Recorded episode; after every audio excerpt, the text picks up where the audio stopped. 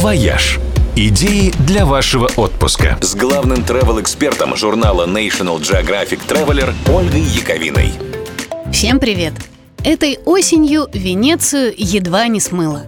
Вообще-то к наводнениям в этом городе давно привыкли. Аква-альта, как здесь говорят, то есть высокая вода, случается всякий раз, когда сильный ветер гонит на город волны из лагуны, поднимая уровень воды в каналах. Местные жители не обращают на это никакого внимания, просто достают резиновые сапоги и шлепают себе по морю аки. Но в последние годы затопления стали чаще и сильнее. Нынешнее вот оказалось самым сильным за последние 60 лет. Уровень воды поднялся до 187 сантиметров. Затопленными оказалось 80% территории города – Местные власти оценивают ущерб в миллиард евро, а ученые винят во всем глобальное потепление. По самым мрачным их прогнозам, уже через 10 лет заливать Венецию по самые уши будет дважды в день с каждым приливом. А к 2100 году от нее и вовсе останется только мокрое место. Спасти город пытаются при помощи специальной системы мобильных шлюзов – Работы над этой системой велись больше 20 лет, и в 2019 году она как раз должна была наконец заработать. Но последнее наводнение убедительно доказывает, что шлюзы Венецию не спасут. Только слегка отсрочат неминуемый конец. Тем более, что самая серьезная проблема Венеции – это даже не подъем мирового океана, а эрозия. Соленая вода подмывает фундаменты – Волны стачивают деревянные сваи, а сырость разъедает штукатурку и крошит кирпичную кладку. Самые ценные памятники архитектуры в Венеции пытаются укреплять титановыми подпорками, но сделать так со всеми зданиями города невозможно. Однажды они все-таки рухнут. Как сделала это компанила собора Святого Марка. Не все знают, но сегодня на площади Сан-Марко стоит лишь восстановленная копия – одного из самых главных символов Венеции. Первое же здание рухнуло еще сто лет назад, в 1902 году. Впрочем, пока печальный конец – дело еще столь отдаленного будущего, что Венеция даже не вошла в список достопримечательностей, находящихся под угрозой исчезновения, который каждые два года выпускает Всемирный фонд защиты памятников. Список 2019 года как раз был опубликован буквально пару недель назад, и в него вошли 25 объектов по всему миру. Среди них, например, Мачу-Пикчу, которому грозит разрушение из-за постройки рядом аэропорта. Среди них едва не сгоревший парижский Нотр-Дам и знаменитые истуканы острова Пасхи, а Венеции нет. Но если Грета Тунберг права, то Венеция все-таки скоро дополнит этот грустный список. Так что, пожалуй, не стоит откладывать поездку.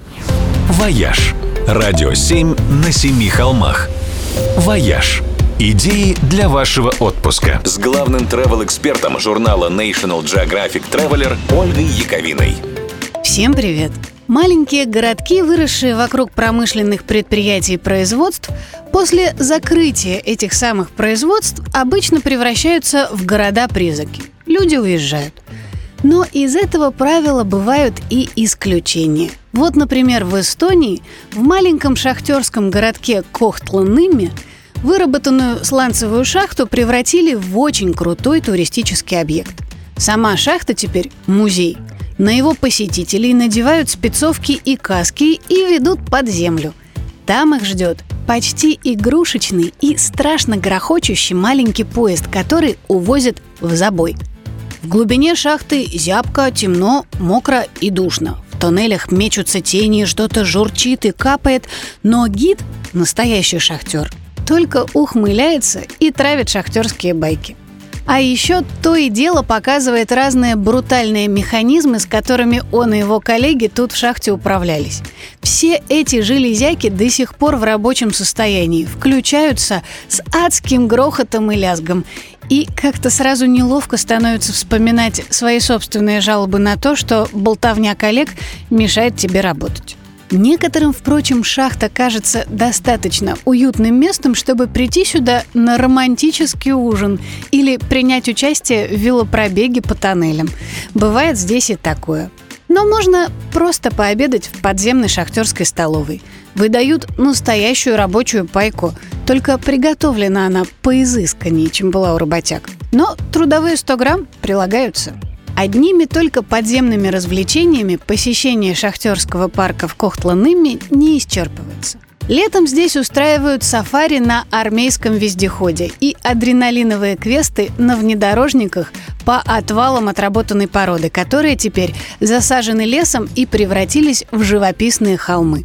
В заполненных водой карьерах теперь можно купаться, ловить рыбу, плавать на байдарках и проводить время в плавучей бане – а зимой по склонам терриконов катаются на лыжах, санках и ватрушках. Кстати, именно здесь расположена самая длинная в Эстонии трасса для сноутюбинга. Неудивительно, что шахтерский парк теперь пользуется такой огромной популярностью у эстонцев. Тем более, что до него всего пара часов езды от Таллина. Да и от российской границы, кстати, он совсем недалеко. В общем, отличная идея для поездки на машине на выходные получается. «Вояж». Радио 7 на семи холмах. «Вояж».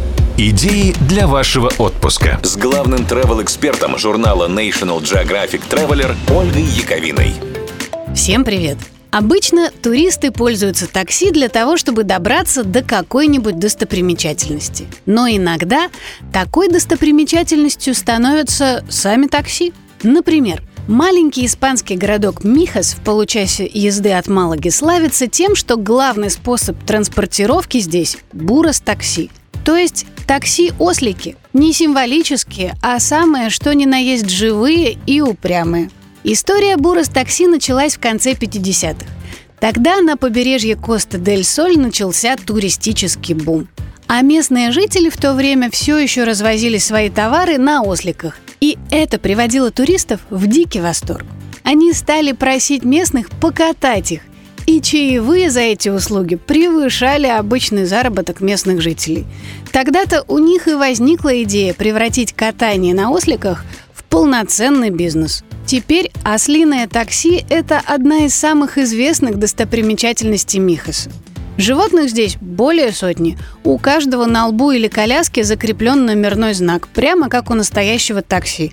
Для них даже построили специальную стоянку, такой себе ослиный таксопарк. Ослик стал настолько важной фигурой для Михаса, что ему даже поставили памятник. А недавно мэрия приняла специальный закон для защиты осликов. С 1 января Бурос такси смогут пользоваться только те туристы, чей вес не превышает 80 килограммов. А в Японии туристов до сих пор возят по городу настоящие рикши. Те, которые катают повозки не на великах, а буквально своими руками и ногами. Просто впрягаются в тележку и тащат за собой. И для них, кстати, никаких ограничений по весу пассажиров не предусмотрено. Впрочем, вознаграждение у рикши уж точно побольше, чем у ослика. Достопримечательное такси – это вообще практически всегда сильно дороже, чем обычное. Вот, например, покататься по Лондону на знаменитом кэбе будет куда более накладно, чем заказать обычную машину. Но зато можно будет в полной мере оценить простор в салоне кэба – в свое время эти машины проектировали с таким расчетом, чтобы леди и джентльмен, сидя друг напротив друга, не соприкасались коленками. И еще чтобы джентльмен мог не снимать своего великолепного цилиндра. Да, это вам не поездка на старой шестерке под какую-нибудь дорогу покажешь. Впрочем, и обычные такси иногда приносят сюрпризы. В Дублине, например, на вызов может приехать диско-такси, настоящая дискотека на колесах. А в Буэнос-Айресе по городу колесит караоке-такси, где за хорошее пение пассажиры получают скидку на проезд. И в России такое тоже есть, кстати. Катается по Ставрополю. Снаружи выглядит как газель, а внутри песенный бар.